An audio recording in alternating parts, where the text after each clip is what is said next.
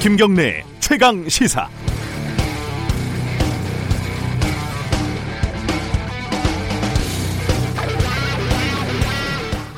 원내대표 합의안이 왔습니다.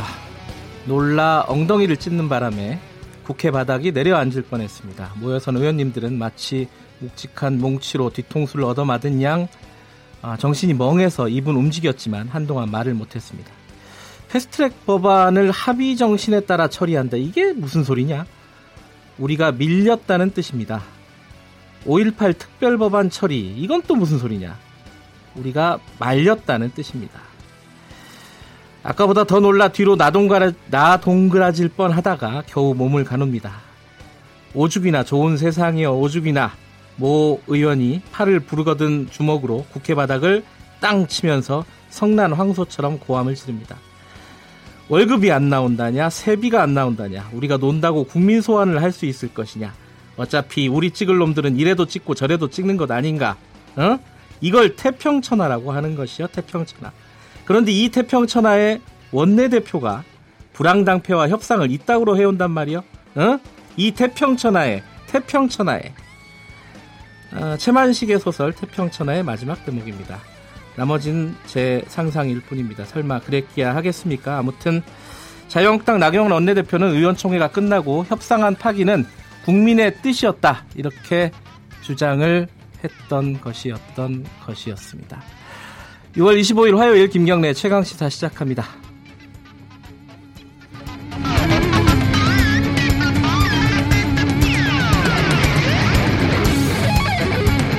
자 유튜브 라이브로 어, 김경래 최강시사 함께 하실 수 있고요. 문자 참여도 가능합니다. 보내주실 문자는 샵 9730으로 짧은 문자 50원 긴 문자 100원 들어갑니다. 그리고 스마트폰 어플리케이션 콩으로 보내시면 무료로 보내주실 수 있습니다. 주요 뉴스 브리핑부터 시작하겠습니다. 고발 뉴스 민동기 기자 나와 있습니다. 안녕하세요. 안녕하십니까. 트럼프 대통령 방한 일정이 어제 확정이 됐죠? 29일과 30일 1박 2일, 2일 일정으로 이제 방한을 하는데요. 네. 문재인 대통령과 한미 정상회담을 가질 예정입니다. 두 정상의 만남은 지난 4월 워싱턴 회담 이후에 80일 만인데요. 트럼프 대통령이 또 방한하는 것은 2017년 11월 이후에 두 번째입니다. 외신들은 트럼프 대통령이 방한 기간 동안 비무장지대들 방문할 것이다 이렇게 전망을 하고 있습니다. 트럼프 대통령이 2017년 11월 때 그 문재인 대통령 제의에 따라서 비무장지대를 찾으려고 했었는데 이때 안개 때문에 무산이 된 적이 있거든요. 네. 이번에 이제 방한을 할 것이다라는 전망을 내놓고 있습니다. 특히 남북미 정상이 비무장 지대 등에서 3자 회동을 하지 않겠느냐라는 그런 전망도 나오는데요. 이에 대해서 청와대는 계획이 없다 이렇게 선을 그었습니다. 트럼프 대통령은 30일 오후 오산 공군 기지에서 미국 워싱턴으로 귀국할 예정입니다.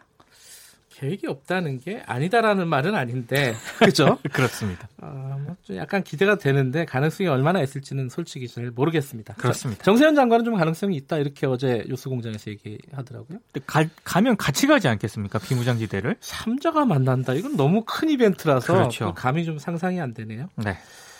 어제 제가 오프닝에서 잠깐 말씀드렸는데 좀 어이없는 일이 벌어졌습니다. 국회에서. 굉장히 이례적인 일이 발생했습니다. 예. 여야 3당 원내대표가 어제 국회 정상화를 위한 합의문에 서명을 했는데 네. 자유한국당 의총에서 이 합의문 추인이 거부당했습니다. 네. 국회 정상화가 불발이 되는데요. 3당 원내대표는 합의문에 선거법과 공수처법, 검경수사권 조정법 등 이른바 패스트트랙 법안은 각 당의 안을 종합해 논의한 이후에 합의 정신에 따라 처리한다 이런 내용을 담았고요. 네. 그리고 뭐 5.18 민주화 운동 진상 규명을 위한 특별법, 원자력 안전위원회 설치 및 운영에 관한 법률은 6월 28일 국회 본회의에서, 본회의에서 처리한다. 뭐 이런 내용이 담겨 있습니다. 네. 아, 그런데 자유한국당 의총에서 이 정상화 합의문이 거부를 당했고요. 나경원 원내대표 리더십에도 일정한 손상이 불가피하게 됐습니다. 자유한국당 의총에서는 나 원내대표를 불신해야 한다. 뭐 이런 의견까지 나왔다고 하는데요. 네. 그 친박계 지원을 얻고 원내 사령탑에 올랐던 나 원내대표 입지가 한층 축소가 될 것이다. 이런 전망도 나오고 있습니다. 나경원 원내대표는 본인에게 더 협상력을 실어준 것이다. 이렇게 얘기를 하던데요. 이렇게 부결이 된 게. 그렇게 얘기는 하고 있습니다만. 네. 네 근데 실제로 협상에 나섰던 다른 그 오신환 원내대표라든가 이인영 원내대표 입장에서 보면은 사인해서 갔는데 이 그 추인이 안 됐다 그러면 이게 이 사람하고 협상을 계속 해야 되나? 그렇죠. 이런 생각이 당연히 들 수밖에 없는 상황입니다. 좀 네. 나경원 원내대표 입장에서도 쉬운 상황은 아닌 것 같아요. 자, 사립대학교 사학비리 문제가 계속 불거지고 있어요. 그 어, 정부의 대책이 좀 나왔죠? 그렇습니다. 개교 이래 한 번도 정부의 종합감사를 받지 않았던 대형 16개 사립대학이 정부의 종합감사를 받습니다. 네. 종합감사는 공모를 통해 선발 예정인 시민, 시민감사관들이 맡을 예정인데요. 예.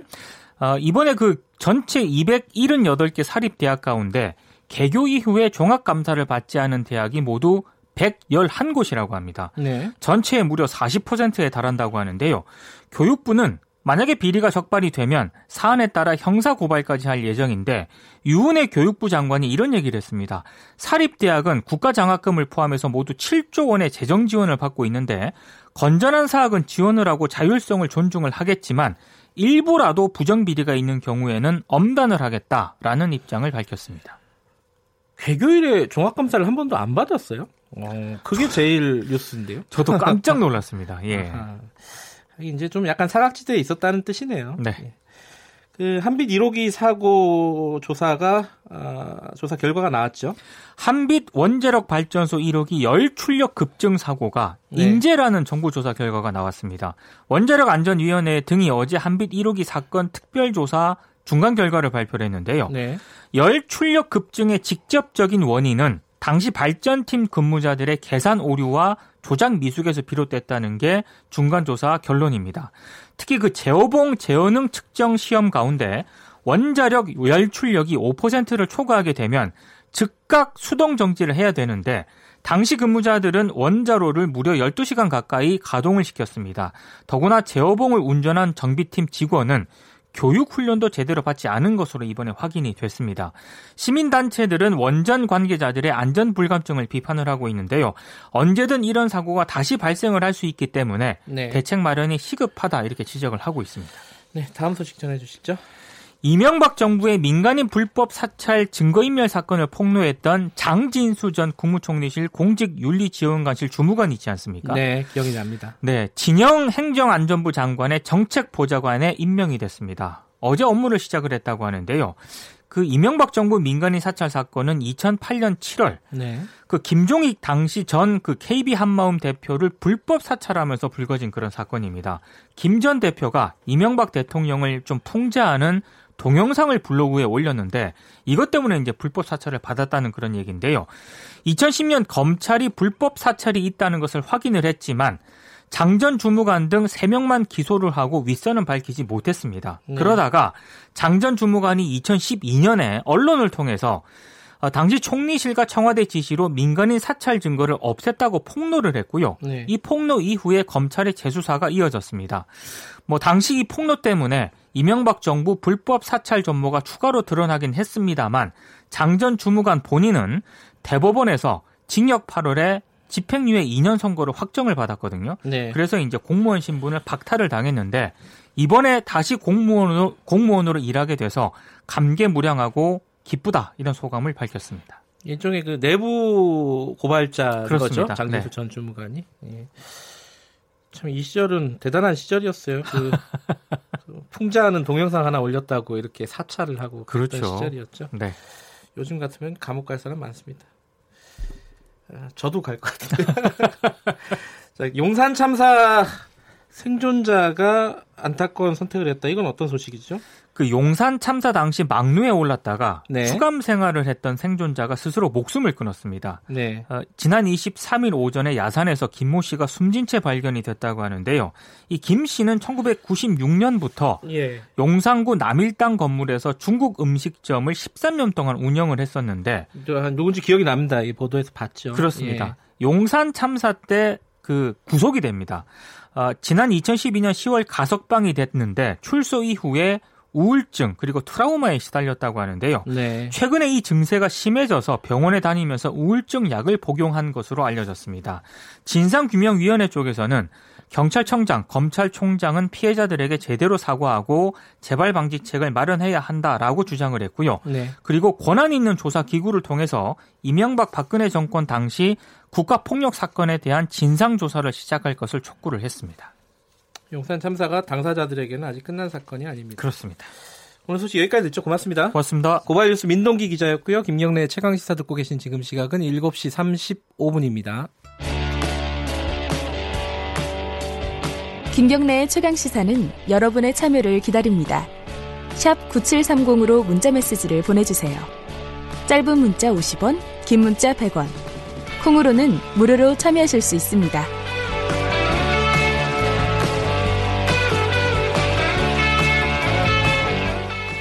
네, 아, 오늘이 6.25 한국전쟁 69주년 되는 날입니다.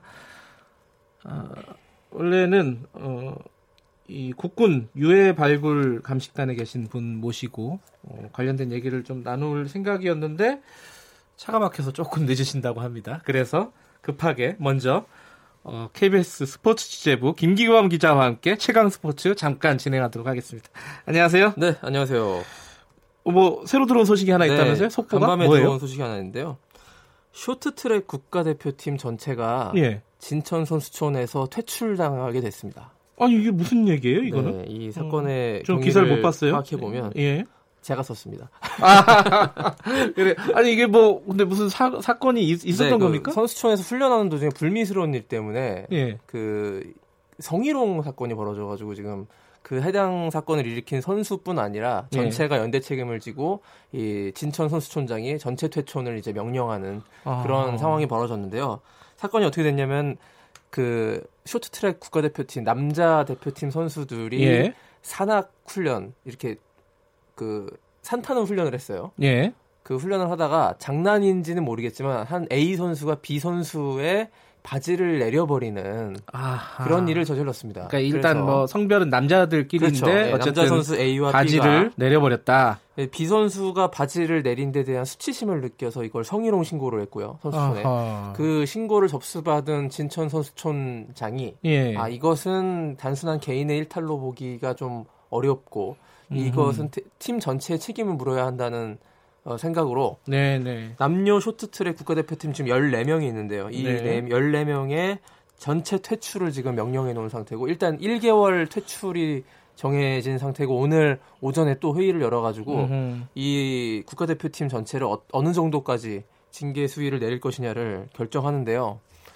이게 그 선수촌장과 제가 통화를 해봤는데 네. 이 쇼트트랙 국가대표팀은 단순히 한두 명의 문제가 아니라 전체적으로 크고 작은 이런 추문들이 끊이지 않았다 이때까지. 아하. 뭐 가까이는 다 기억하시겠습니다만은 조재범 전 코치의 폭행 사건이요. 폭력 성폭력 예. 사건도 있었고요. 최근에 이제 연초에 국가대표 그 선수 남녀 선수가 남자 선수가 여자 선수의 숙소에 몰래 들어가서 적발되는 아이고, 그런 그랬어요. 일도 있었는데 기강 예. 회의와 어떤 좀 풍기문란 이런 것들이 좀 도를 넘어섰다는 판단을 음. 해서 전체 대표팀에게 징계를 내리는 그 진천 선수촌, 뭐 태릉 선수촌 시절부터요.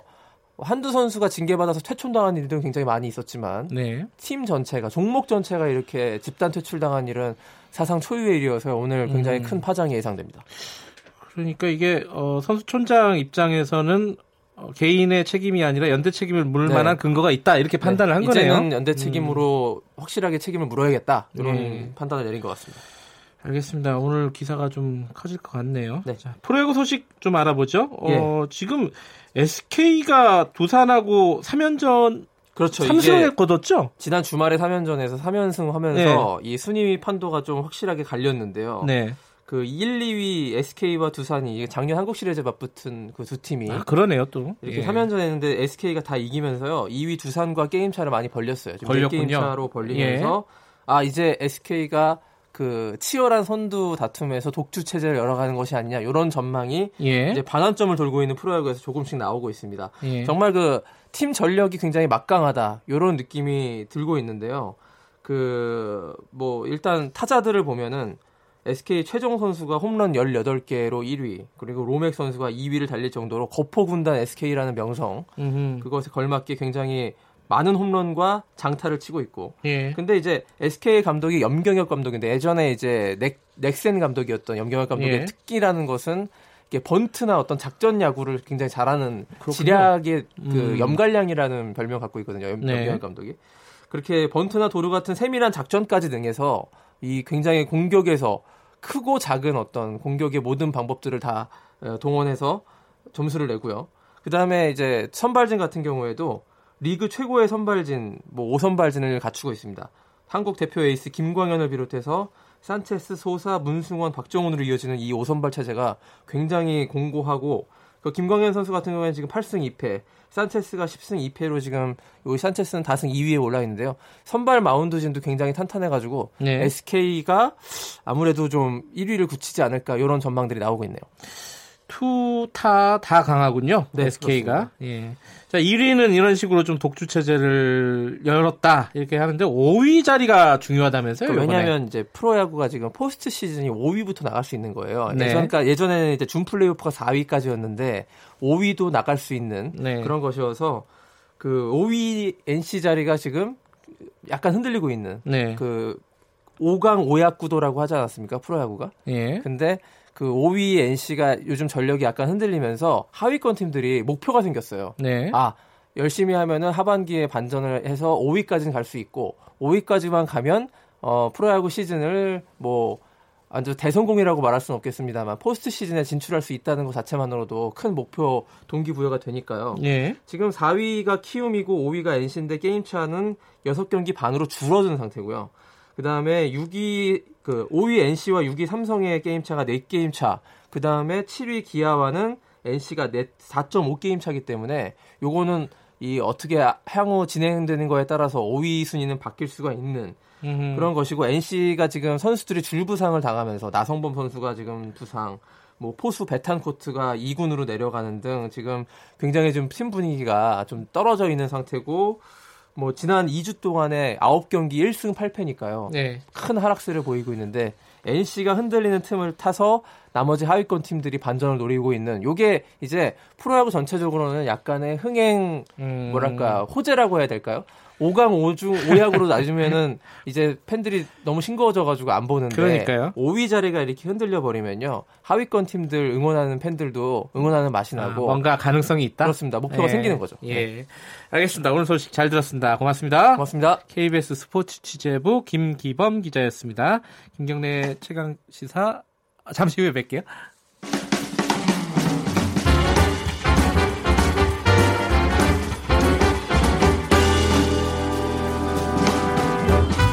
여러분의 아침을 책임집니다. 김경래의 최강 시사.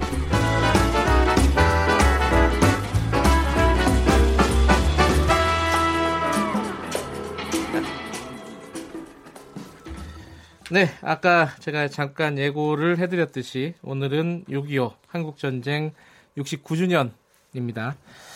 아, 그 날을 맞아서요. 오늘은 특별히 그 국군 유해 발굴 감식하시는 분 당사자를 좀 모셨습니다. 어, 이거 국가가 어떤 이런 전쟁의 피해자라든가 이런 부분들을 끝까지 책임지는 자세 이거 굉장히 중요하지 않습니까?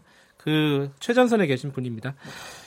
어, 국군 유해 발굴 감식단 신원 확인 센터 장유량 박사님 스튜디오에 나와 계십니다. 안녕하세요. 예, 안녕하세요. 예, 마이크에 좀 가까이 대시면 음, 감사하겠습니다. 네.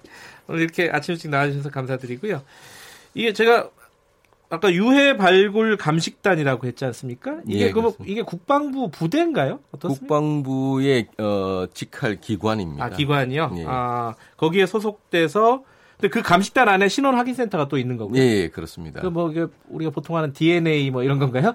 예, 아. 그 신원 확인하는 방법은 뭐 DNA DNA뿐만 아니고 여러 가지 네. 이제 인류학적인 방법, 그 다음에 이제 법과학적인 여러 가지 방법이 있는데 네. 그런 방법들 모두 동원해서 전사자의 신원을 확인하고 있습니다. 언제부터 여기 센터에서 어, 복무를 하셨나요? 아, 저는 2007년 8월부터. 아, 그럼 10년이 예, 넘으셨네요? 예, 12년 정도 됐습니다. 아, 그럼 계속 같은 일을 하신 겁니까? 국군 유해 발굴과 관련해가지고? 예, 예, 그렇습니다. 아, 그렇군요. 이 지금 어, 이 숫자들은 뭐 대부분 다 기억을 못 하실 것 같은데 어, 6.25 당시에 전사자가 우리 측에 남측에는 한 몇 분 정도 됩니까? 어, 저희들이 이제 총 전사자는 16만 예. 명 정도가 아하, 되고요. 예. 어, 전후에 한 3만 분이 이제 그 국립변충원에 안장이, 안장이 됐고요. 어, 저희들이 못 찾은 전사자분들이 13만 명 정도 되십니다. 그리고 너무 많이 못 찾았네요. 네, 그 중에는 음. 이제 남한 지역에 이제 8에서 9만 명, 음. 북한 지역에 한 3만 명, DMZ에 1만 명 정도가 있을 것으로 저희들이 추정하고 있습니다. 그런데 왜 이렇게 어 뭐랄까요 확인이 안 된 전사자가 많은 건가요? 어 실제 이제 전사자 국토가 이제 개발이 급격하게 되면서 네. 실제 이제 그 전투 현장이 많이 훼손이 되다 보니까 이제 발굴의 수가 이제 점진적으로 줄어들고 있는 그런 그래요? 상황이고 네. 또 신원 확인 과정에서는 저희들이 이제 그런 그 미국과 같이 미국은 이제 참전을 주로 하다 보니까 이제 직업 군인제다 보니 관련된 그런 생전 정보에 대한 기록이 아, 있는데 아, 반해서 아, 6.25 전쟁은 갑자기 발발한 전쟁이다 보니까 그런 신원 확인할 수 있는 그런 자료가 매우 부족한 상황이죠. 아, 그래서 이제 그 어, 신원 확인하는 과정, 발굴하는 과정들이 전반적으로 조금 어려운 상황이에요. 발굴도 어렵고 발굴을 했다 하더라도 신원 확인이 되는 정보들이 굉장히 적다. 예, 예, 그렇습니다. 아, 이게 쉬운 작업이 아니군요. 음. 그 이게 어 국군 유해 발굴 사업이 한 언제부터 시작이 된 겁니까? 어, 처음 시작은 2000년도에 시작이 됐습니다. 그때 당시에 이제 음. 6.25 전쟁 50주년 기념 사업으로 이제 시작이 아, 됐고요. 예. 어, 그때 당시 이제 그 유해를 실제 발굴을 하고 유품이 이제 나오다 보니까 이제 그 언론에 이제 많이 이제 네. 노출이 되고 또 국민적인 관심이 굉장히 높아졌는데 아, 그때 당시에요. 예. 예. 2004년도에는 또 태극기 휘날리며 그 강재규 감독의 이제 영화 네, 네, 네. 아, 그게 이제 저희들 유해 발굴 감식단의 그 사업을 모티브로 또 이제 하다 보니까 아, 굉장히. 관심이 끌게 된 것이죠. 예. 그리고 잘 이해가 안 되는 지점 중에 하나가 6.25 전쟁, 한국 전쟁은 1950년 아니겠습니까? 근데 50년 동안 왜 이 사업이 본격적으로 진행이 안 됐을까? 물론 이제 53년 이후에야겠죠. 휴전 이후에야겠지만은 어쨌든 어, 그 부분이 잘 이해가 잘 안 돼요. 예, 그 부분이 사실은 지금 제가 생각할 때도 마찬가지지만 굉장히 아쉬운 부분인데 네. 어, 저희들이 뭐 전후에 굉장히 먹고 사는 문제, 또 아. 경제적인 여건 네. 이런 이제 부분에서 굉장히 지금 어, 이런 여건까지도 고려하지 못했던 그런 안타까운 상황이 있습니다. 네, 그렇군요. 네. 그 지금까지 발굴된 유해는 한 몇 구 정도로 추정이 됩니까? 어, 지금 현재 국군 전사자는 만여 구를 지금 발굴했습니다. 만여 구요? 네. 예.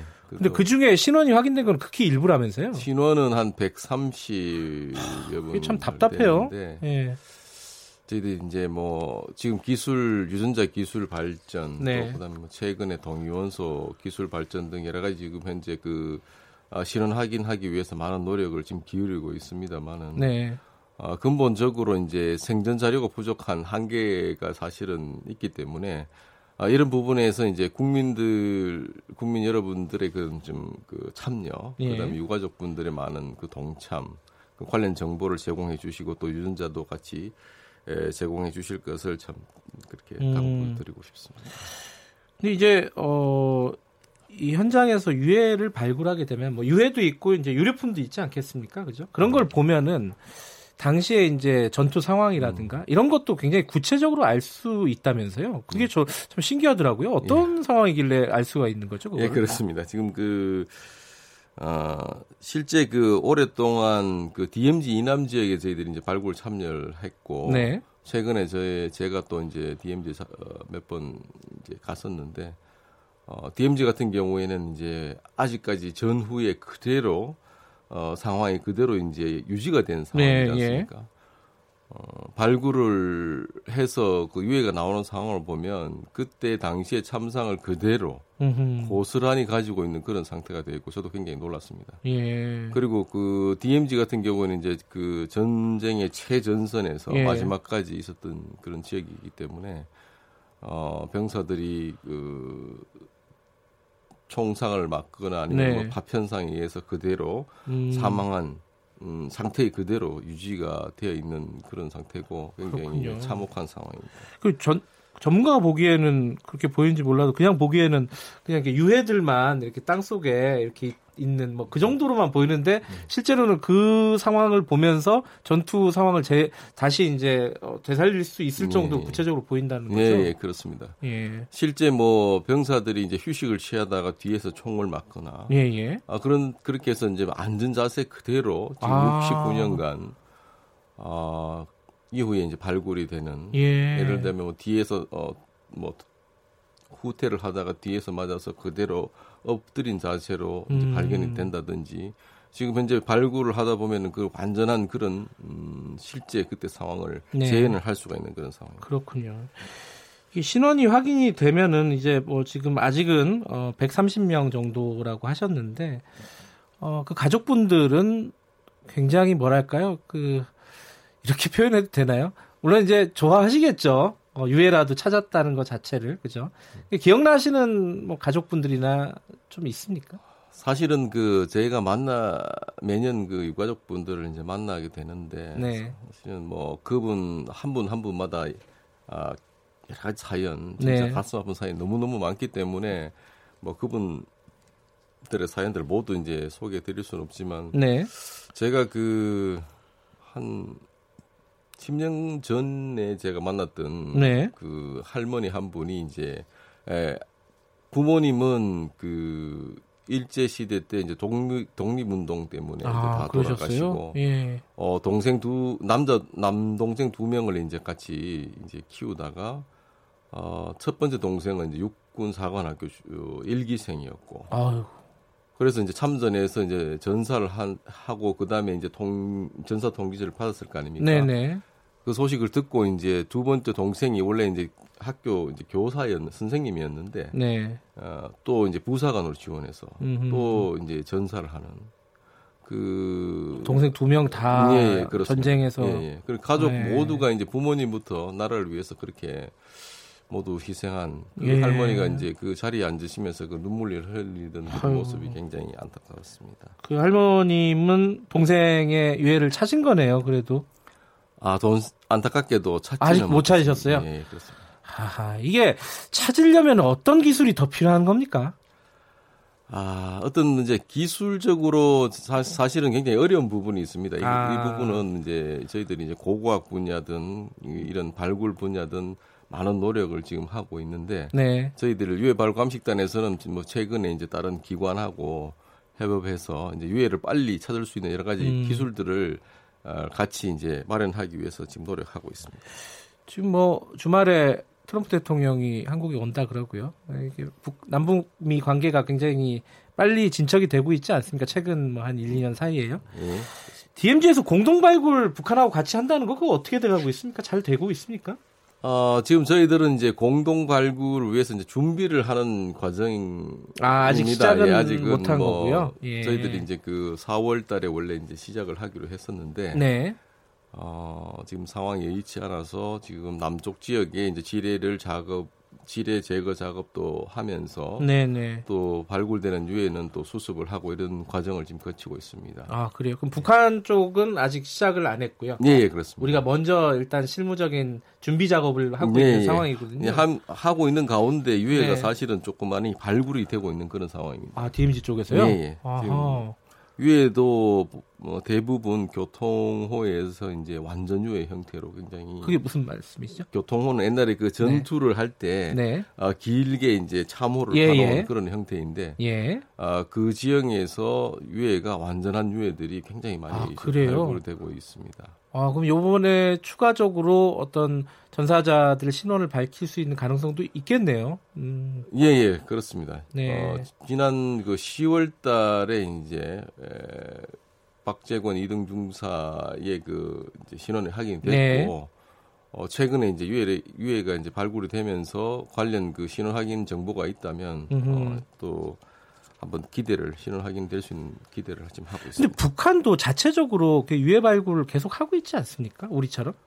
아, 그 부분은 저희가 이제 정확하게 말씀을 그래요? 좀 드리기 어려운데 예. 어, 북한이 뭐 자체적으로 이제 발굴을 한다기보다 아, 미국하고 이제 1900 그러니까요. 어. 90년대부터 예, 95년 사이 또 이제 95년 네. 이후에 이제 공동 북미 공동 발굴을 또 이제 하기도 했었습니다. 예. 그러니까 미국과 주로 이제 합동 발굴 같은 것들을 어, 북한에서는 진행을 하고 있다. 예, 예 그렇습니다. 어, 마지막으로요. 시간이 많지가 않습니다. 원래 많았는데 늦게 오셔가지고. 아, 죄송합니다. 아닙니다. 가장 보람 있었던 때 12년 동안 이렇게 유해 발굴 사업에 어, 참여하셨는데 간단하게 예.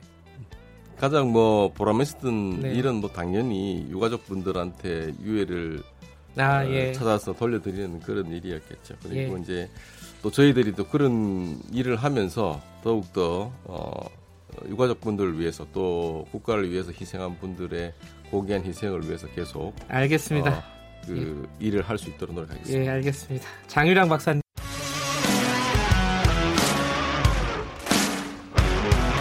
탐사보도 전문 기자 김경래 최강 시사. 김경래 최강 시사 2부 시작합니다. 2부에서는요 어, 국회 얘기 좀 하겠습니다.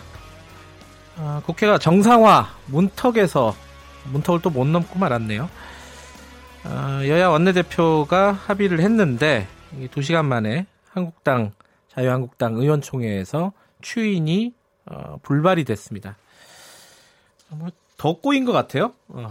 자, 정의당 심상정 의원 연결해서 관련 얘기 좀 여쭤보겠습니다. 안녕하세요. 네, 안녕하세요. 어, 혹시 예상은 못 하셨죠? 이런 상황까지는? 예상 못했죠. 그러니까 자유한국당 아... 의원총회에서 이렇게 될 줄은 모르셨죠, 의원님도. 어, 근데 이제 어제 과정을 보면서 네. 어, 화도 나고 국민들 별 면목도 없고 네, 네. 어, 그렇습니다. 예. 제일 야당 원내대표의 말이 네. 깃털처럼 가볍습니다. 음. 나경원 원내대표가 선거제도 개혁도 합의해 놓고 딴소리를 하더니 예. 이 국회 정상화 합의 서명 발표까지 하고 네. 두 시간 만에 무효를 선언했어요. 네. 그러니까 이제 그 제1야당 원내대표 말을 어느 국민이 믿을 것인지 개탄스럽다는 말씀 드리고요. 네. 이제 자유한국당이 에, 그 합의 취를 거부한 음, 배경을 들어보면 네. 에, 선진화법 위반한 그 의원들 고소치하를 얻어내지 못한 것이 주요한 배경이다 이렇게 보도가 나왔지 않습니까? 네. 그러니까 국회를 폭력으로 마비시키고 어, 장애 투쟁을 하는 이유가, 어? 그러니까 국회를 이렇게 보이콧하고 장애 투쟁을 하는 이유가, 네. 패스트 트랙 지정 또 철회를 하라고 이야기하는 이유가 결국 자신들의 불법과 폭력을 눈감아 달라. 어, 거기에 있었던 것입니다. 그러니까 저는 예. 이 불법과 폭력을 일삼은 어, 자유한국당 의원들에 대해서 네. 또 지금 추경을 지연시켜서 강원도 산불과 포항 지진의 막대한 민생 피해를 야기하고 있는 네. 이 자유한국당 의원들에 대해서 엄정한 법 집행이 필요하다고 생각합니다. 그 뭐 법이야 그, 그 폭력 사태는 어, 검찰에서 수사를 할 내용이긴 한데 지금 국회에서는요 이 어, 자유한국당 그 의원총회에서 이른바 이제 강경파들이 좀 득세를 한 거 아니냐 이렇게도 해석을 할 수 있을 것 같아요. 자유한국당은 이렇게 계속 그 장외투쟁이나 어, 국회를 보이콧하면서 얻을 수 있는 게 뭐라고 생각하는 것 같으세요? 그러니까 지금 국민들이 놀고 먹는 국회라고 비판하잖아요. 그러니까 그 비판을 무릅쓰고 한계에 와 있는데 예. 무슨 강경파, 온건파 얘기하고 있다는 게 정말 한심한 얘기입니다. 아하. 자유한국당이 이런 봉숭아학당 같은 민낯을 드러낸 예. 다른 얄팍한 저희가 있다고 보는데요. 예. 지금 뭐, 어, 뭐, 대한애국당이 뭐, 그, 새롭게 당을 개편한다는 말이 있지 않습니까? 네네. 어, 자유한국당 내부의 분열을 막으려고 국회를 극한 대치 구도로 만들어가는 응? 그런 네. 교활한 의도가 깔려 있다. 저는 그렇게 봐요. 네. 우리 공화당으로 어제 이름을 바꿨더라고요. 대한애국당은. 네, 네, 네, 네. 네. 자, 그 지금 자유한국당 입장은 국회 정상화를 전면적으로 하지는 않되 어, 예를 들어 뭐 북한 선박 사건 그리고 뭐 붉은 수돗물 사태 요런 정도 상임위 현안 있는 상임위만 들어가겠다 이러고 있거든요. 요건 어떻게 보, 봐야 됩니까 이거? 그건 제일 야당이 해야 될 그 짓이 아니죠. 어? 그런 양체 정치를 네. 어느 국민이 그것을 그 용인하겠습니까? 네. 지금 뭐 자유한국당이 제1야당으로 있는 한 네. 어떠한 개혁도 어떠한 민생도 불가능하다는 것이 에, 적나라하게 드러나 있다고 보고요. 예. 어, 결국은 어, 상대방 실패만 바라는 이런 소모적인 대결 정치 구도에서 네. 어, 국민을 위한 정치는 가능하지 않다. 네. 어? 이제 자유한국당을 국민들이 퇴출시켜 주셔야 돼요. 그래야 음. 민생 국회가 가능하다고 봅니다.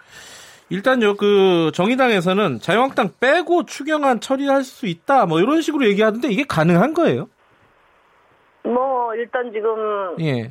예결이 그 구성이 예예.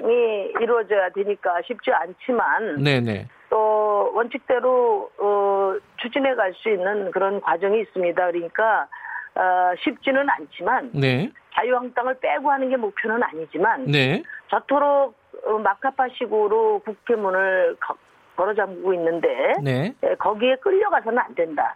법이 허용한 범위 내에서 최대한 방법을 찾아서 밀고 나가야 된다. 음흠. 그렇게 흔들림 없는 개혁의 의지를 보여줘야 네. 아, 자유한국당이 저런 짓을 안 한다고 저는 봐요. 아하. 그런 점에서 예. 어, 방법이 없는 것은 아니다 이렇게 예. 생각합니다. 네. 그래요. 그 청취자분의 안 의원님이 어, 네. 존경하는 심 의원님께 질문이 하나 네. 있다고.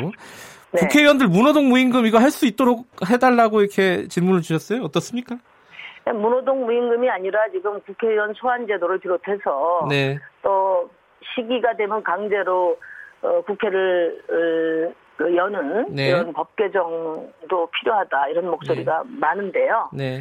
이게 참 어떻게 다 입법기관의 그 입법권도 다 그분들이 다수파로 갖고 있는데 네. 예? 가능하냐 이거죠. 네. 그러니까 지금 자유한국당이 제1야당으로 이렇게 국회에 진 진지를 틀고 있고 네. 모든 네. 개혁을 봉쇄하는 한 그 어떤 입법도 가능하지 않다는 게 문제입니다 지금. 예. 그 정개특위도 지금 이제 국회 정상화하고 연계가 돼 있는데 지금 시한 연장을 네. 해야 되잖아요. 닷새밖에 안 남았어요. 네. 이게 지금 이런 이 상황이면은 시한 연장이 안 되는 거 아닙니까? 어떻게 되는 겁니까? 안 하려고 하는 거죠. 음. 그러니까 지난번 그 어, 패스트트랙 그 지정할 때 보셨지 않습니까? 그건 네. 법이 보장한 절차인데도 불구하고 완전히 그냥 국회를 무법천지로 만들었잖아요. 그 네. 그 이유가 자신들이 가장 크게 누려온 부당한 어, 기득권, 네. 현행 선거제도로 인한 부당한 기득권을 절대 내려놓을 수 없다. 네. 어?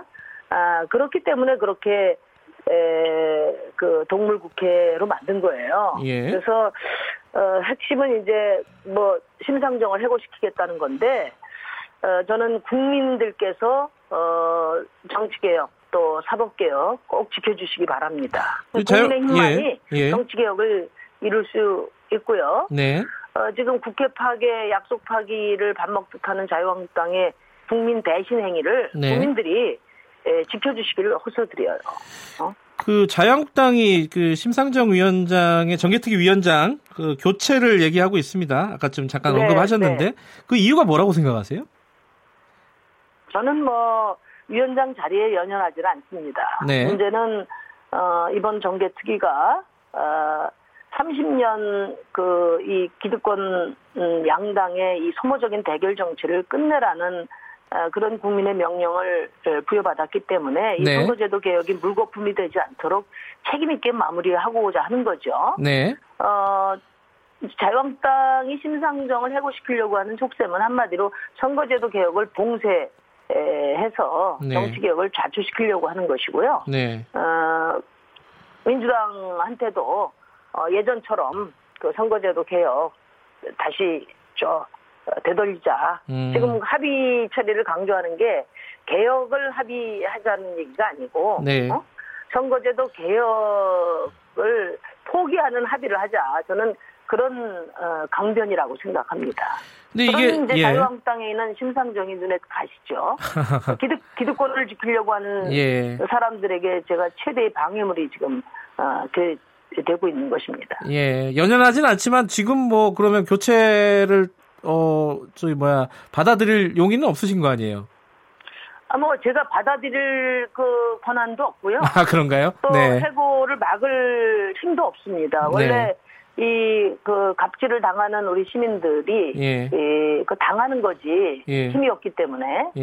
예 그래서 어 교섭단체들이 결정하실 문제고 네. 저는 다만 이제 에, 선거제도 개혁에 네. 여야 사당 합의안에 동참했던 어, 더불어민주당과 아, 또 바른미래당이 네. 선거제도 개혁의 의지를 네. 확고히 에, 그 지켜주셔야 된다. 그 네. 말씀 드리고 싶어요. 이게 그 정개특위가 활동 시한이 예, 연기가 안 되면은 어, 행정안전위원회로 어 이거 이상하네요. 자, 잘 들리시나요, 심의원님? 네네, 예, 잘 들리는데. 어, 정개특위 연장이 안 되면요, 행정안전위원회로 이제 넘어가잖아요, 이 법안이. 네. 그럼 문제가 없는 겁니까? 어떻습니까? 그 이제 행정안전위원회에서 선거제도는 네. 그러니까 부, 부차적인 과제거든요. 네. 그렇기 때문에 내년 총선을 치르기 위해서 너무나 중요한 이 선거제도를 비롯한 네. 어, 선거 구획정 같은 이런 숙제들을 독립적으로 충분히 네. 심의하기 위해서 특별위원회를 만든 것이고, 네. 어, 그래서 행안위에서는 불가능하다고 봐요. 그래서 결국은 음, 네. 아마 정개특위를 다시 구성하는데 네. 심상정을 어, 자르려다 보니까 그걸 뭐 민주당에서 동의해주지 않고 하니까 네. 일단 6월 말로 시한을 종료시킨 다음에 네. 네? 재구성하는 방식으로 어, 추진하지 않을까 싶고요. 자유한국당에서 예. 어, 상임위원 저 정개특위 위원장을 자유한국당에 달라 뭐 그런 제안을 했다는 얘기도 제가 어, 언론을 통해서 들었습니다. 예. 예. 그 부분은 민주당 입장은 어떤지 들으셨어요 혹시? 뭐 아직 못 들었습니다. 예. 그 요걸 하나 좀 여쭤보고 싶은데요. 그 지금 이제 이름이 바뀐 대한민국당에서 우리 공화당으로 이름이 바뀐 이 정당이 지금 논의되고 있는 선거제 개편안 있지 않습니까? 연동형 비례제. 준연동형이라고 해야 될까요? 그 연동형 비례제의 최대 수혜자가 될 것이다. 이런 예상도 있더라고. 이거 어떻게 보세요? 30년 그 불공정한 선거제도 개혁을 예. 어떤 특정 정당의 유불리로 어, 그 해석하는 것 자체가 넌센스고요. 예. 이제 그 대한애국당은 우리 박근혜 정치 부활하자는 거 아니겠습니까? 그렇죠. 네. 아 그것은 시대착오적이라는 것을 우리 국민들이 음. 저는 그 확인해 줄 거라고 봐요. 네. 지금 자유한국당에서 어, 마치 선거제도 개혁을 반대하는 이유를 대한애국당을 들고 있는데, 네. 그거는 그 책임을 엉뚱한 데 돌리는 거죠. 네. 원래 국민 80%가 탄핵을 하면서 네. 자유한국당이 이 박근혜의 국정농 농단 정치와 단절해 주기를 바랬단 말이에요. 그래서 건강한 보수로 거듭나기를 바랬는데 네. 황교안 대표 당권 도전하면서 전부 다 박근혜 마케팅 했어요. 어? 그래서 당을 태극기 부대 당으로 만들었습니다. 네. 이런 박근혜 정치의 단절이라는 숙제를 방기하고 네. 오히려 박근혜 마케팅을 한 이런 황교안 대표가 어, 대표 행태가 나비 효과를 발휘해서 네. 지금 대한 애국당을 키우고 있는 것이다. 음. 박근혜 예. 정치의 부활은 황교안 대표가 책임져야 된다. 예. 이런 말씀 드리고 싶어요. 어, 다른 현안 한두 개만 더 여쭤볼게요. 황교안 네. 대표 얘기 나왔으니까 황교안 대표 최근에 뭐 발언 가지고 여러 가지 논란이 있습니다. 외국인 노동자 임금 차별 차등 발언도 있고 아들 무스펙 취업 발언도 있고 뭐 이게 어떻게 봐야 됩니까? 이게 왜 이런 발언들이 계속 나오게 나오는 거라고 보세요? 그러니까 자유한국당 의원들한테 막말하지 말라 네. 이렇게 이제 이야기해놓고 자신은 아무 말이나 하고 있는 거죠.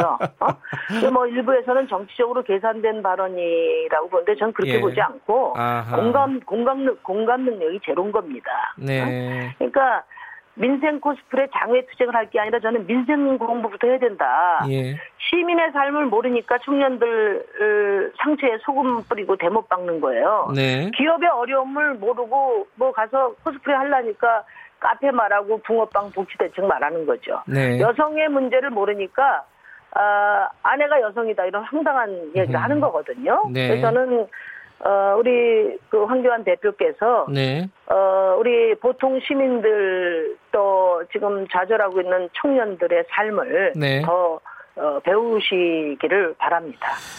그 이 얘기는 꼭 여쭤봐야 될 것 같습니다. 정의당 입장에서는 좀 무거운 얘기인데 그 민주노총 위원장이 구속이 됐습니다. 그리고 지금 네. 어, 지금 현 정부와의 각이 확 살아버렸어요. 어, 네. 정의당 입장은 어떻습니까? 이거 어떻게 해결해야 됩니까? 제가 어제 그 영등포경찰서에 김영환 위원장 잠깐 면회를 하고 왔는데요. 아, 그러셨어요? 네. 저는 이제, 에, 뭐 폭력을 두둔하는 게 아니고요. 네. 또 수사를 받을 일 있으면 수사를 받고 네. 법적으로 책임질 일 있으면 책임을 져야죠. 네.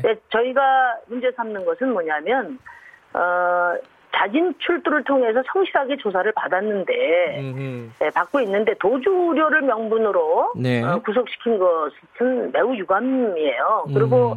지금 어, 이 정부하에서 어, 그 노동존중 사회 또 사회적 대화를 강조하고 있지 않습니까? 네. 아, 이 사회적 대화의 파트너를 도주 우려를 명분으로 구속시킨 것은 80만 조합원을 조합원들에게는 매우 모욕감을 주는 거라고 보거든요. 네, 네. 그러니까 이제 예전에 이명박 정부 시절에 그 9대 민주노총 김영훈 위원장의 경우가 있었는데 네. 그때도 출두 요구가 있었어요. 그렇지만 남은 임기 마치고 내가 성실하게 출두해서 다 조사받겠다. 이렇게 약속하고 나서 실제로 임기 마치고 재판받고 다 책임지고 그랬거든요. 네. 어, 그런 사례를 놓고 볼 때, 좀, 그, 이번 구속은, 음, 뭐, 노정 대화, 또 앞으로, 어, 노사관계 변화, 사회적, 저, 또 아예로 비준, 뭐, 이런, 네. 어, 사회 대전환을 위해서 결코 바람직하지 않다. 네. 이런 말씀을 다시 드립니다. 그리고 중요한 것은 뭐 어, 민주노총이 소위 귀족 노조 뭐 기득권 지키려고 저렇게 싸운다 이야기하는데 네. 이번에 문제가 됐던 사안은 탄력 근로시간제 최저임금제고 이거는 우리 사회 가장 열악한 조건의 음. 저임금 받는 노동자들의 사안이거든요. 네. 그러니까 이것을 어, 문재인 정부가 공약에 배치되는 방향으로 추진하는 데 대한 문제 제기이기 때문에 네. 오히려 그런 가리키는 달에 대해서 네. 어, 그 내용에 대해서 정부가 좀 더 충분한 아, 대화를 했어야 된다. 저는 그렇게 예. 생각합니다. 알겠습니다. 오늘 그 당대표 출마하셨잖아요. 그, 네네. 네, 예, 네. 그, 그 얘기도 좀 해야 되는데, 시간이 없어서 다음에 한번 이 출마 얘기는, 정의당 얘기는 좀 해보겠습니다. 오늘 말씀 네네. 감사합니다. 네, 감사합니다. 정의당 심상정 의원이었습니다.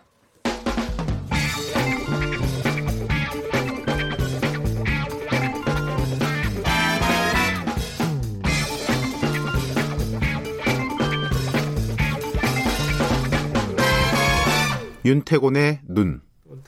아, 예. 윤태곤의 눈, 의지와 전략그룹 더모아의 윤태곤 정치분석실장입니다. 오늘도 나와 계십니다. 안녕하세요. 네, 안녕하세요.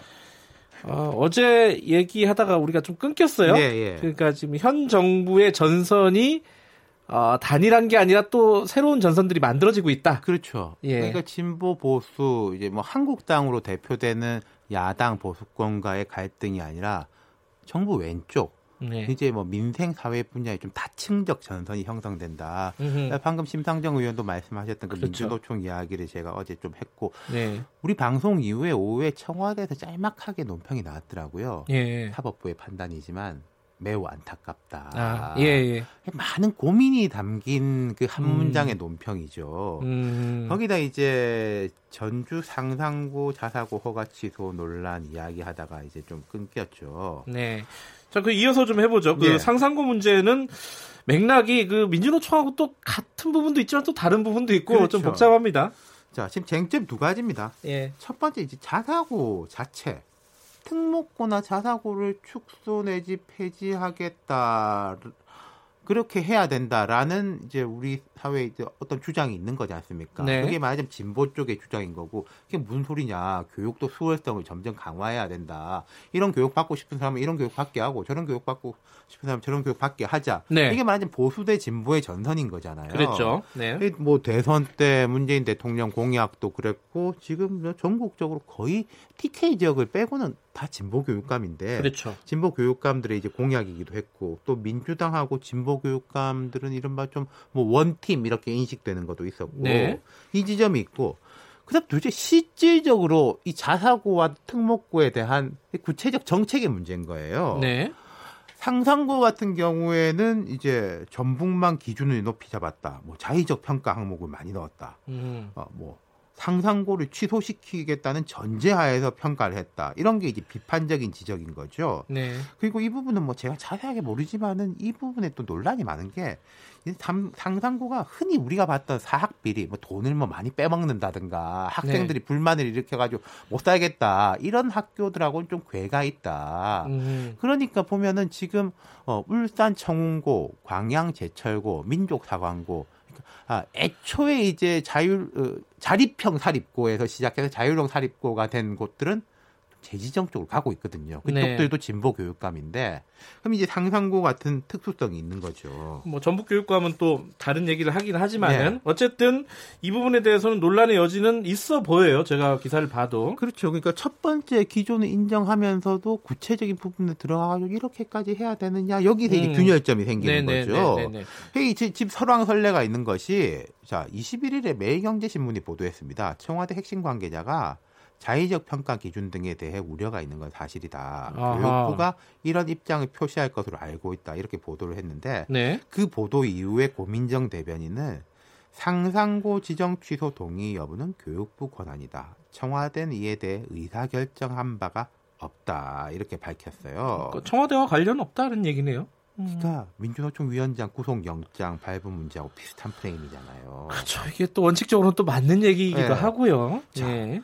김승환 전북 교육감, 진보 교육감 중에서 진보 성향이 짙은 인물인데 네. 이분이 이제 어제 기자 간담회를 열었어요. 그러니까 애초에 이제 뭐 청와대 쪽에 생각이 다르다 뭐 이런 보도에 대해서 그 페이크 뉴스 아니냐, 예. 가짜 뉴스 아니냐. 예. 일부 언론이 자신의 소망을 청와대라는 이름을 빌려 계속 내뱉는 게 아닌가 생각한다 이렇게 반박했는데 하지만 이런 부분에 대해 가지고 그 김승환 교육감 같은 경우에도 약간의 이제 각오 내지는 압박을 하고 있는 것 같은 게 네. 국민에 대한 예의고 만약에 행사를 안 한다면은 그 대통령 공약에서 뺐어야 한다. 음. 라면서 역 압박을 했어요. 그러니까 자사고 배지는 대통령 공약에다가 100대 국정과제 들어있는 거 아니냐. 예. 왜 나보고 그러냐. 그리고 예. 만약에 교육부에서 부동의를 할 경우에는 권한쟁의 심판 등을 걸겠다 이렇게 예고를 했습니다. 이건 지금 이재명 경기도지사가 성남시장 시절에 성남시의 어떤 특정한 복지 정책을 썼을 때 복지부에서 아 그거 안 된다라고 하면은 했던 프레임하고 되게 유사한 프레임이에요.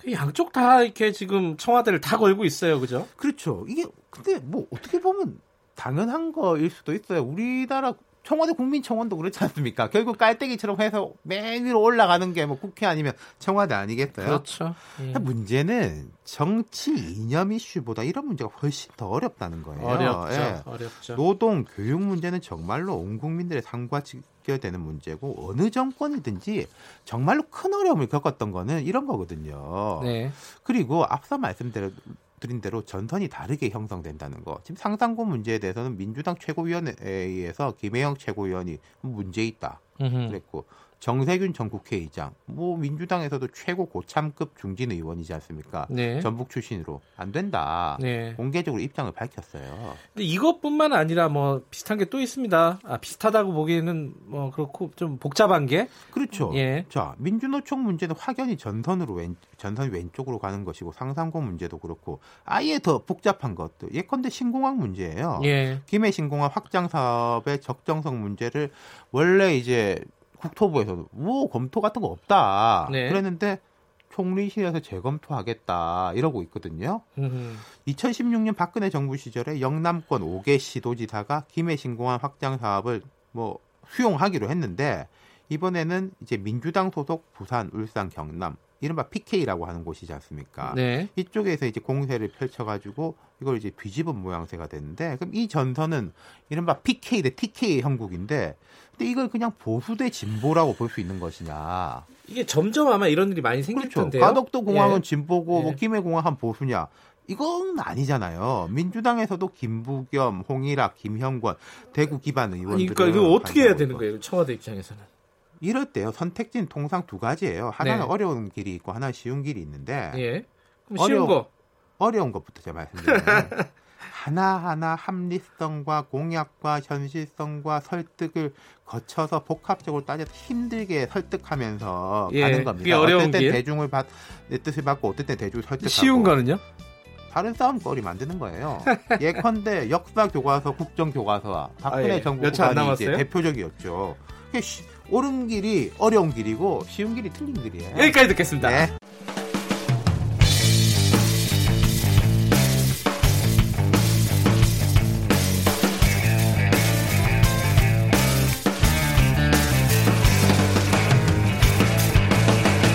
김경래의 최강 시사.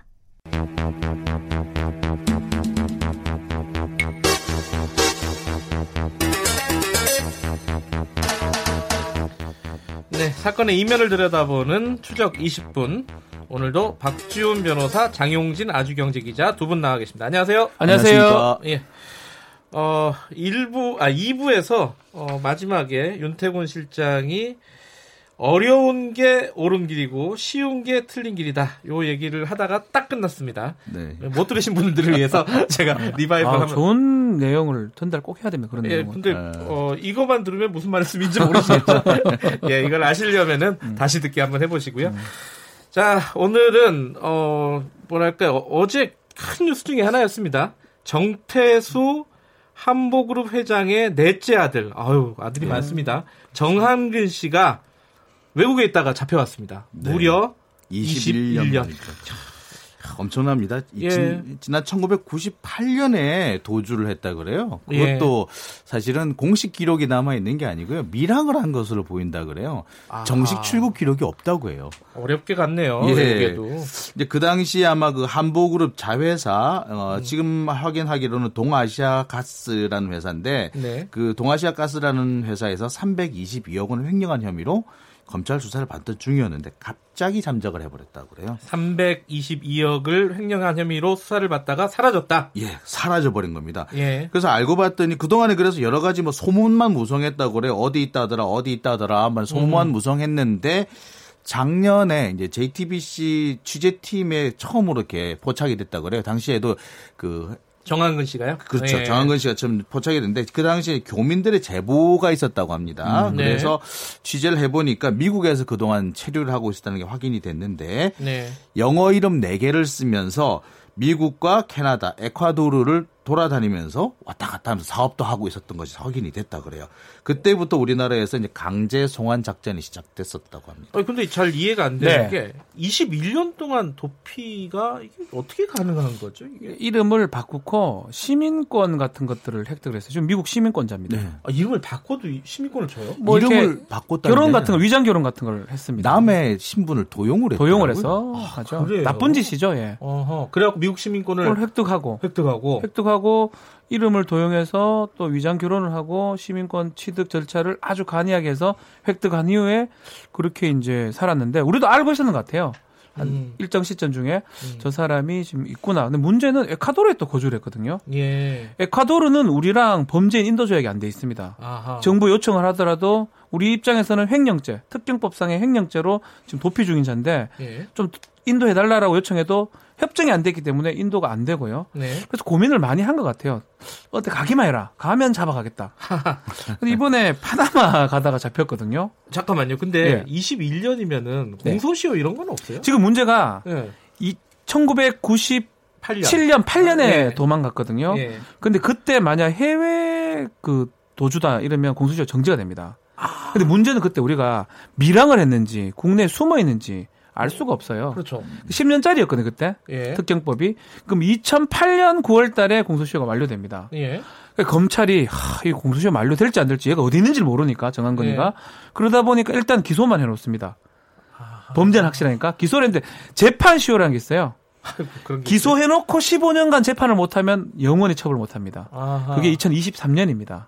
아하. 그러니까 검찰 입장에서는 2023년이 되면 이제 이제는 방법이 없어요. 음흠. 그러다 보니까 찾으러 갔고 또 제보를 통해서 포착을 했는데 이 사람이 정한근이가 에콰도르나 딴데 있으니까 네. 잡아올 수 없었던 그런 상황이었던 거죠. 예, 일단 그래서 에콰도르에 있다가 이제 말씀대로 박 변호사님 말씀대로 어딘가 가기만 하면은 잡아오겠다라고 해서 지켜보고 예. 있었는데 파나마로 갔단 말이에요. 경유지로. 예, 이게 사실 이게, 예. 이게 확인된 부분이 그렇습니다. 이게 이 정한근 씨가 와, 예. 미국과 캐나다와 에콰도르 왔다 갔다 하고 있다는 걸 아하. 알고 있었던 모양이에요. 예, 그러니까 예. 언젠가는 분명히 에콰도르에서 나올 거다라고 네. 생각했던 것 같아요. 그런데 그러면서 에콰도르에서 어떻게든 나오게 할 수, 나올 수밖에 없게끔 여러 가지 좀 검찰에서 압력을 좀 넣은 것 같아요. 어허. 그래서 에콰도르 정부에다가 얘기도 했겠죠. 음. 심지어는 그 작년에 문무일 총장이 에콰도르 방문을 하려다가 네. 어, 뭐 다른 사정 때문에 못 간 일이 있었어요. 근데 네. 왜 가려고 했었느냐? 정한 건좀 데려다 달라고.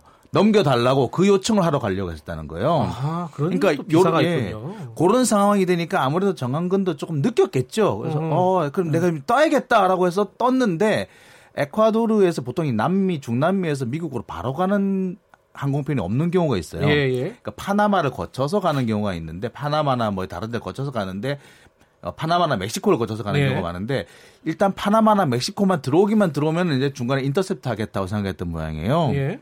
그래서 실제로 이 근데 그러면서 에콰도르에 요청을 했대요. 나갈 때 연락 좀 해달라. 그거만 해달라. 어. 범죄 인도는 안 되지만 검찰총장이 직접 예. 혹시나 나가게 되면 전화 좀 해달라. 그거는 니들이 해줄 수 있지, 해줄 수 있지 않느냐. 아, 이 정도. 예. 근데 멕시코도 그렇고요. 파나마도 그렇고 우리나라 그 쪽에서 제법 좀 영향을 미칠 수 있나 봐요. 예. 바로 우리나라 법무부에서 전화를 한 거예요. 어, 얘 좀 잡아둬. 아. 왜 잡아둬야 되느냐? 얘가 국적 세탁 또는 신분 세탁을 해가지고 도주 중인 범죄자다. 아하. 신분 세탁한 건 확실한 거예요. 이제 그거는 이제 지문이라는 게 있잖아요. 예. 그거를 파나마 정부에 다 보냈던 모양입니다. 아하. 그러니까 에콰도르에서 파나마로 넘어가는 그 몇 시간 사이에 중간에 그 일이 다 해결이 됐던 거예요. 그래서 그렇죠. 파나마에서 붙잡힌 겁니다. 근데 아, 나는 한국 안 가고 나 파나마에서 아, 있을래. 여기서 버텼습니다. 어, 버틸래. 이럴 수도 있는 이렇게 얘기했죠. 나는 미국 시민권자다. 그러면 음. 스페인어를 막 쓰면서 한국말 못하는 척하고 난리를 치니까 검찰에서 어. 그러면 너 국적 세탁 혐의로 파나마 교도소로 들어가야 된다. 파나마 교도소가 지금 가밀 수용입니다. 가밀? 100, 116%. 100명이 아. 들어가야 되면 116명이 지금 아. 수용돼 있고 그 방이, 설명을 해줘요. 방이 빡빡하다. 에이즈 네. 걸려서 많이 죽어가고 있다. 재소자끼리 폭력 사건이 계속 일어나고 있는데 아, 그렇게 파나, 협박 협박 아닙니다. 사실 얘기예요. 아, 아, 당, 같은데. 당신이 원하면 파나마에 그냥 들어가라. 우리는 네, 상관없다라고 네. 하니까 한국말로 잠깐만요. 네. 예, 전 정한근입니다라고 하면서 아하. 그렇다면 저는 한국에 있는 교도소를 가겠습니다라고 했다고 합니다. 예. 아, 파나마가 굉장히 위험한 곳이다. 그 재소자 그 얘기를 협박한 네. 게 아니고 그대로 전달하니까 네. 정한근 씨가 스페인 말을 안 하고 한국말 한 어, 거죠. 너 여기서 죽을 수 있어. 이렇게 그대로 전달. 그게 협박인지 뭐 뭔지 모르겠지만 어쨌든. 네. 뭐 멕시코하고 네. 파나마가 이렇게 사실 그, 그 동네 교도소가 좀 악명이 좀 높아요. 그쵸. 사실은. 자, 일단 이렇게 좀 드라마 같은 어떤 상황에서 한국에 송환이 됐습니다. 네. 됐는데 저희가 약간 뭐 뭐랄까 재미삼아 얘기한 부분도 그렇죠. 있지만은 네. 근데 사실 문제의 본질은 이게 한보 사태에서 출발을 한 거예요. 그렇죠. 한보 사태 이게 가물가물합니다. 살짝 좀 정리를 하고 넘어가야 될 것 같아요. 한보 사태라는 말이 지금 가슴 아프게 남아 있는 분들이 꽤 음. 많을 거예요. 이게 IMF죠. 그렇죠. 말하자면. IMF의 시작이 바로 이 한보 네. 사태부터였거든요. 그 뒤에 뭐 한보 사태가 터지고 기아 사태 터지고 하면서 음. 연이어서 뭐 대기업들이 넘어지고 결국엔 우리나라가 IMF를 맞게 됐던 거거든요. 그래서 예. 한보라는 이름만 들어도 자다가 벌떡 일어난다는 분들 제법 많으세요. 그렇죠. 아, 예. 근데 이 한보그룹은 이제 정태수 회장이 처음 그 창업한 회사인데요. 네. 이분이 원래 세무공 무원 음. 출신이었다고 그래요. 네. 그런데 어디 가서 점을 보니까 흙과 관련된 일을 하면은 대박이 터진다라는 그런 아, 점괘를 얻었다고 최초의 그래요. 역술인 경영이라고 이렇게, 이렇게 그러니까 되게 점을 좋아하시는 분이더라고요. 예, 역술인이 예, 다. 예. 근데 실제로 그래서 광산업에 뛰어 들어 가지고 대박을 터뜨렸고요. 그리고 계속해서 사업을 확장해서 한때 재계 서열 14위 아, 정말 재벌 중간에 또 역술인이 그 역술인이 또 철을 좀 금을 좀 해봐라. 네. 그래서 당진 제철소를 그 예, 얘기가 또 있어요. 그렇죠. 한보철강 당진제철소. 네. 당진 제철소 때문에 망한 거 아니에요? 맞습니다. 바로 그것 때문에 망했는데요. 예.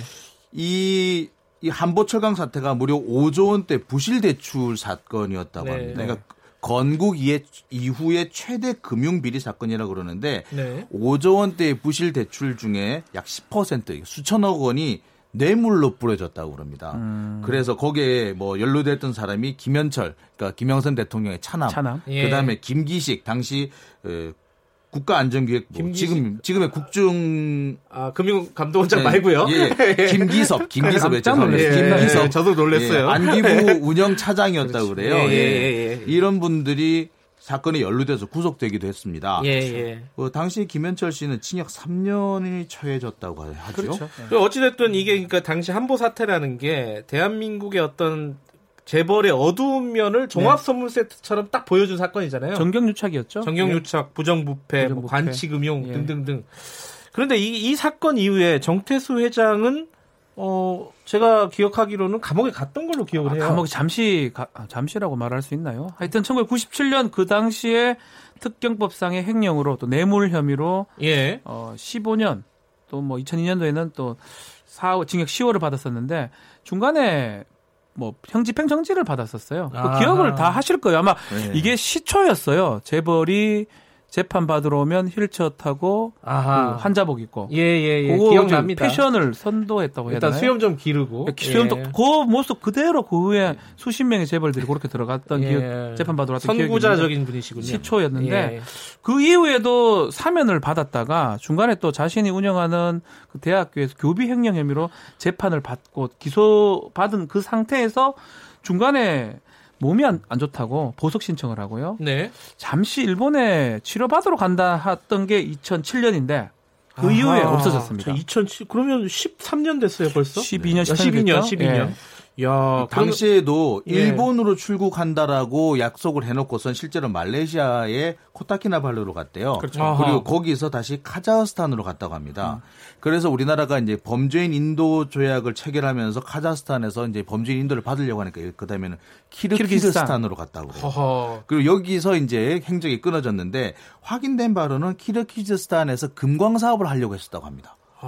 그러니까 이 사람이니까 어쨌거나 이렇게 그 광산업에 되게 많은 음. 관심을 갖고 있던 건 사실이었던 것 같아요. 그 아들하고 같이 움직인 것도 아니네요. 또 따지고 보면은. 어, 키르키즈스탄까지 또 갔다라는 그런 또 흔적은 나와 있어요. 음. 저기 정한근 씨도. 아 그래요? 예. 그런데 어쨌든 정한근 씨는 요번에 겸, 검찰 조사에서 네. 아버지가 사망했다라고 예. 얘기를 했습니다. 이거 믿을 수 있는 얘기일까요? 2018년 12월 1일 날 아버지가 에콰도르나 뭐 거기 사망했다. 근데 네. 검찰에 지금 인계를 받으면서 검찰이 소지품 같은 걸 조사를 한 것 같아요. 네. 유조 여건하고 뭐 여러 가지 거기서 그 정태수가 뭐 정태수 씨의 그 본뭐 위장 이름이겠죠. 그게 사망된 어떤 그런 서류가 있었는 걸로 보입니다. 아, 그런 걸 봤을 때는 음... 아마 추측컨대 지금 살아 있으면 97, 6인데 아이고, 또 중간 대장암도 받은 적이 있고 고령이네요. 살아 있 기가 좀 어려운 상황이 아니었나. 네. 사망했을 가능성이 조금 더 높지 않을까 예, 생각이 예. 드는데 그래도 그래도 확인... 전적으로 믿으면 안 될 것 같습니다. 검찰은 일단 살아있을 가능성이 높다고 보고요. 음. 예. 그다음에 만약에 아, 사, 예, 사망했다고 하더라도 유고를 반드시 확인하겠다는 입장인데요. 조입할 때매요? 예. 아. 그 부분에서 왜 살아있는 있다고 보기가 보고 있느냐면은 키르키즈스탄에서 에콰도르로 갈 때 이게 살아있다는 증거가 최근까지 키르키즈스탄에 어. 살았다라는 그 흔적이 남아 있대요. 그러니까 그 이후에 갔다면은 신분 세탁을 해서 갔을 텐데 어, 건강이 안 좋은 상태에서는 신분 세탁 자체가 어려웠을 거기 때문에 네. 분명히 살아있을 가능성이 높고 그다음에 정한근 씨가 최근까지도 노인 관련 질환 해가지고 이렇게 약을 처방을 받았던 기록이 있대요. 음. 정한근 씨가 먹은 것 같지는 않고 아하. 그렇다면은 이 정태수 씨가 먹지 않았을까라고 생각을 한다고 하고 있답니다. 되는 부분이 그렇죠. 일부는 있군요. 예, 그래서 뭐 확인된 바는 그렇죠. 없으니까 지금 뭐 연령대로 보면 사망했을 개연성도 상당히 크긴 한데 검찰은 일단 시체라도 봐야겠다라는 음. 입장인 것 같습니다. 지금 이 정태수 씨는 이제 사망했는지 안 했는지 지금 잘 모르는 상황이고 그렇죠. 정한근 씨 같은 경우도 이 두 사람을 합하면은 뭐 국내 뭐 추징금, 체납액 이런 것들이 1위입니다. 1위. 예, 2천억이 넘는다 이런 네. 얘기겠어요. 거의 3천억이 육박하니까 부동의 1위죠. 부동의 1위고 아마 지금 체납자들 다 합쳐봤자 이거 뭐니? 아, 그 정도는 저렇게 통계를 못 봤는데. 근데 이, 이 사람을 정한근 씨를 수사를 하면은 그 돈을 받을 수 있는 그러니까 사실은 어떻게 되는 거예요? 이 사람들 처벌도 뭐 중요한 부분이지만 더 중요한 거는 국가 체납액이거든요. 국채. 그렇죠. 이 부분을 받아야 되는데 상속이 만약 됐다 그러면요. 네. 정태수를 통해서 국내에 만약 숨겨놓은 재산이 있다 그러면 그걸 찾을만 찾을 수만 있다면 받을 수가 있습니다. 아하. 뭐 정한근이나 정보근이나 이런 사람 이런 사람들한테. 근데 문제는 세무 공무원이에요. 정태우 씨가 원래 세무 공무원 출신이죠. 탈세 잘할 예. 겁니다. 세무 아 그, 그런 뜻이 아니고요. 예. 그렇다면 뭐 차명을 했을 가능성 이 높고요. 국내보다는 해외로 빼돌렸을 가능성 이 높고요. 그렇다면 좀 쉬운 상황은 아니다. 어렵다. 찾아내는 게 네. 재산은 분명히 있을 것 같아요. 그러니까 키르기즈스탄에서도 네. 금광 사업을 추진한 적이 있고요. 네. 에콰도르에서도 지금 정한근 씨가 유전 관련 업체를 운영했다라는 게 확인이 네. 됐어요. 그러니까 분명히 상당한 액수가 있었던 것 같고 그다음에 이 정한근 씨가 도주하고 그 정태수 씨가 사라지는 그 사이가 10년 정도 간격이 있는데 그 사이 동안에 아마 꾸준히 재산을 음. 빼돌린 음. 것으로 지금 추정이 되고 있거든요. 그러니까 네. 그걸 빼돌리다가 뭐 적발이 돼서 다시 이제 도주하게 되는 그런 상황까지 갔는데 재산이 있을 것 같긴 한데 네. 이것을 가져올 수 있는지는 아 이건 참 절차가 만만치 않을 겁니다. 예, 그렇군요. 이게 그래도 어 끝까지 잡아낸다 이런 선례를 만든 부분에서는 뭐 저는 뭐 그렇죠. 바람직한 그러니까 검찰이 좋은 큰일 한 것 같아요. 예. 이게 2, 3년 두고 지금 한 거거든요, 사실은. 예. 궁금한 사람들 더 있긴 해요. 뭐 예컨대 김우중 회장은 어, 디가 있어? 어디가 있죠? 예, 베트남 가 있는 걸 알고 있는데. 베트남인데 예. 이분은 또 사업한다는 얘기도 있고. 이분도 체나백. 이분이 체나백 2위죠. 2위죠. 아, 예. 1위, 2위 잡아요. 예, 나란히 계신데. 다음에 김우중 회장이 한번 또 이렇게 어 나, 등장하지 않을까 이 조만간 세상에. 가능성이 네. 높습니다. 이분도. 예, 그런 기대를 한번 가져보고요. 일단 어. 뭐 오랜만에 검찰이 일 좀 했네요. 네. 정말 오랜만에 했습니다. 예, 뭐 외국까지 직접 출장까지 가시겠다고 대단한 하셨으니까. 거죠. 사실 인정해야 됩니다. 알겠습니다. 오늘 말씀 여기까지 듣겠습니다. 고맙습니다. 네, 감사합니다. 감사합니다. 박지훈 변호사, 장용진 아주경제 기자였습니다. 김경래 최강 시사 듣고 계신 지금 시각은 8시 46분입니다.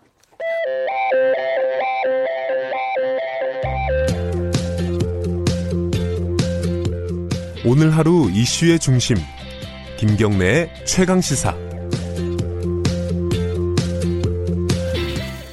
네, 아, 우리가 뭐 검찰 개혁 이런 얘기도 하고 검찰에 대해서 불만이 되게 많지 않습니까? 근데 좀 전에 얘기했듯이 검찰이 일을 하고 있습니다. 그리고 지금 만나볼 분도 어, 굉장히 일을 하시는 분입니다. 이 창원지검에 계신 분인데요. 어, 검사입니다.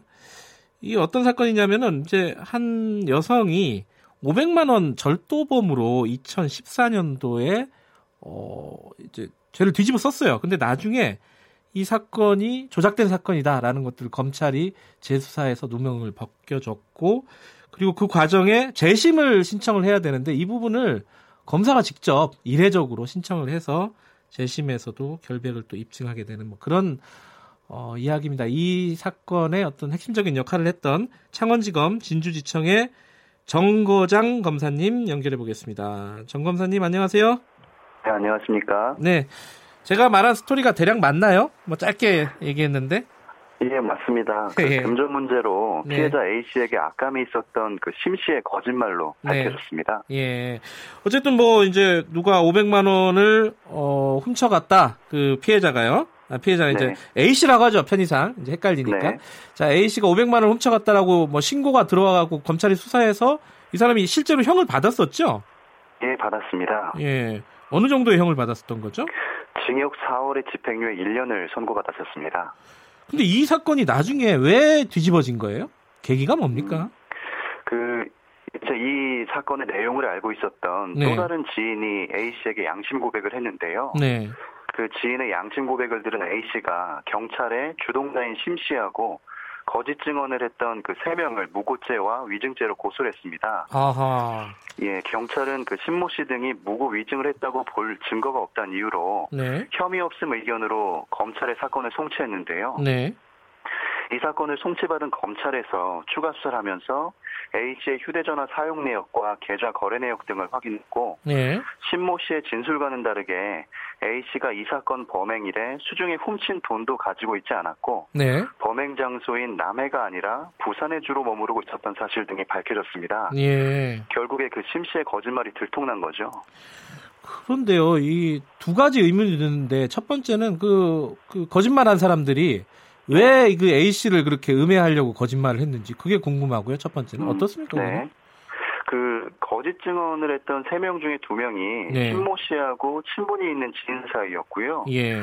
나머지 한 명은 그 심 씨가 운영하는 가게 종업원이었습니다. 네. 그 모두 심 씨하고 친분이 있다 보니까 작은 그 지역 사회에서 심 씨의 부탁을 거절하지 못했던 것으로 보입니다. 아 거짓말 해달라. 제가 내 돈 500만 원 훔쳐갔다고 보지도 않았는데 봤다고 얘기를 해달라 뭐 이런 건 예. 이런 거군요. 예, 그런 식의 부탁을 했었던 거죠.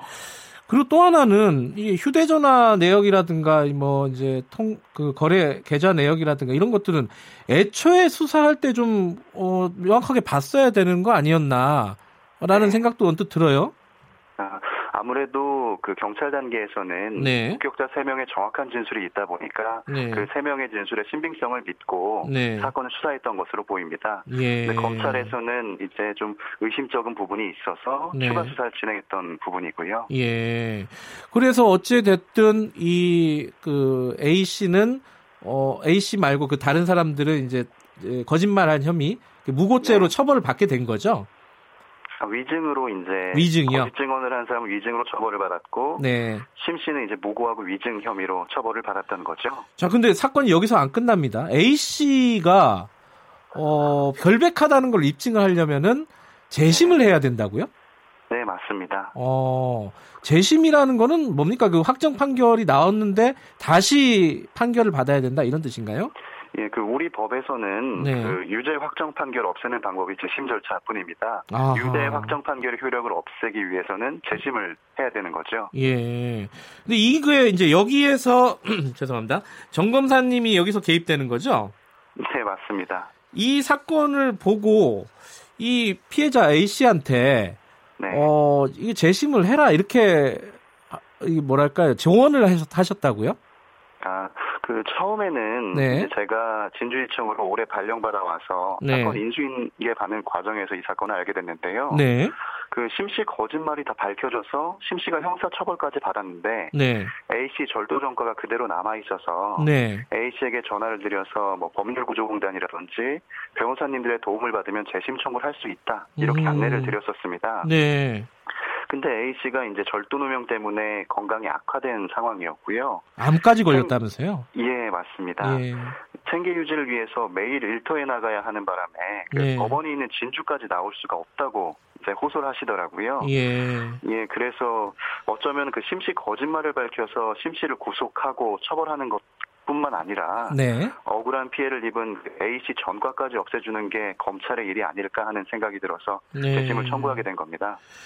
아니 이게 어 실례지만 정 검사님은 검사 생활 한 지 몇 년이십니까? 아 제가 올해 이제 경력은 7년 차고요. 네. 법무관 생활을 했기 때문에 실제 예. 경력은 3년째 되고 있습니다.